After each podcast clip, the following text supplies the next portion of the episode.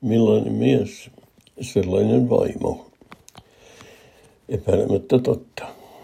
Niin kuin sekin, että millainen mies tai nainen, sellainen ammatti. Kuka muistaa vielä nyt jo kielletyn Mustapekka korttipeli? Sen korteissa oli hauskoja ja värikkäitä henkilöhahmoja, sellaisia kuin kuvanveistäjä Kipsi, kalastaja Lohi, luutanti Sapeli, vankkiri Pohatta ja niin edelleen. He olivat nimensä veroisissa ammateissa. Mustapekka oli vain peli, mutta niin on elämäkin. Sen tiesivät jo muinaiset roomalaiset. He tiesivät, että nimi on enne. Noomenest omen. Pekka Pouta on koko kansan meteorologi. Herra nimeltä Igor Judge oli korkeimman oikeuden tuomari.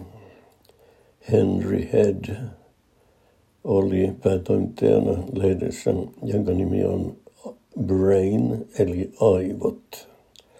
Samaa lehteä toimittaa nyt itse aivot, Russell Brain, joka on neurologi. Ihmisillä on taipumus suuntautua ammattiin, joka sopii heidän nimensä. Se näkyy tilastoissa.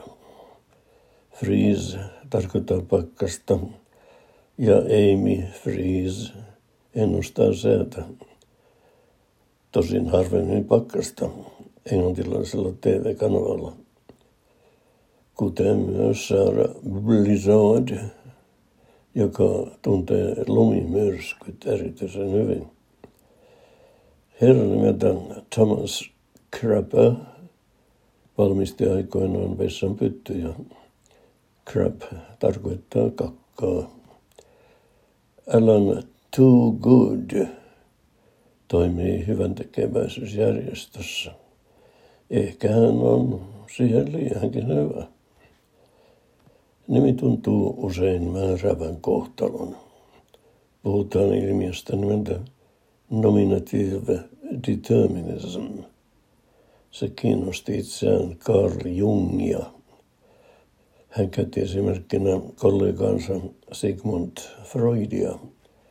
Freud tarkoittaa iloa ja nautinto on keskeinen käsite Freudin teorioissa. Tom Kitchen on skottilainen huippukokki. David Waterhousella eli vesitalolla on asuntovene. Richard Money on tietenkin pankkiiri, niin kuin pankkiiri Vaatta. Esimerkkejä löytyy myös politiikan puolelta.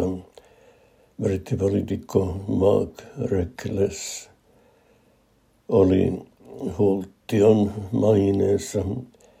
Eipä ihmekään, sillä nimi tarkoittaa harkitsematonta ja holtitonta. Reckless vaihtoi puoluetta kuin mustalainen, anteeksi, romaani hevosta. Alahuoneen istunnossa, hän saattoi olla humalassa, jäipä hän kerran kiinni rattijuoppoudestakin. Yhdysvaltain edustajan huoneessa vaikutti jokin aika sitten mies nimeltä Anthony Weiner. Nimi tarkoittaa nakkia. Ei nimi miestä pahenna. Mies voi tehdä sen itse. Ja niin Anthony tekikin. Tai oikeastaan sen teki nominative determinism. determinism.